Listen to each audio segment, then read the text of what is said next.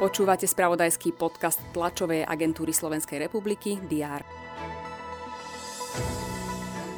Sobotné referendum o zmene ústavy je neplatné.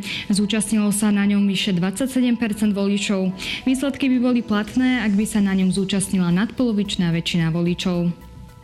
Predčasné voľby budú 30. septembra. Dohodli sa na tom strany bývalej koalície. V najbližšom čase by mal parlament schváliť novelu ústavy, ktorá umožní skrátenie volebného obdobia. Aj tieto novinky priniesol víkend. Nielen politické dianie, ale aj všetky ďalšie aktuality prinesú redakcie TSR aj v pondelok 23. januára. Vítajte pri prehľade očakávaných udalostí.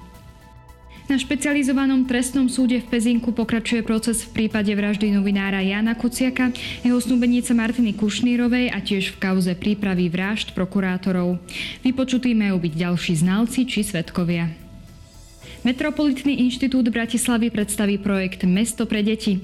10 základných škôl v Bratislave prejde úpravou a získa bezpečnejšie okolie vďaka finančnému grantu od organizácie UNICEF.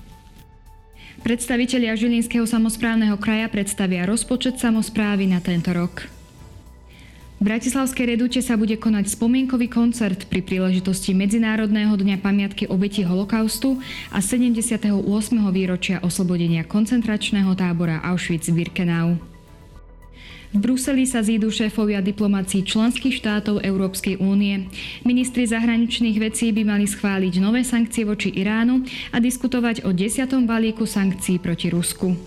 Neformálne majú rokovať aj s palestínskym premiérom Muhammadom Ištájom. V Maďarsku sa začína týždenný štrajk pedagógov. Dnes bude na Slovensku prevažne zamračené, teploty klesnú na 1 až 6 stupňov.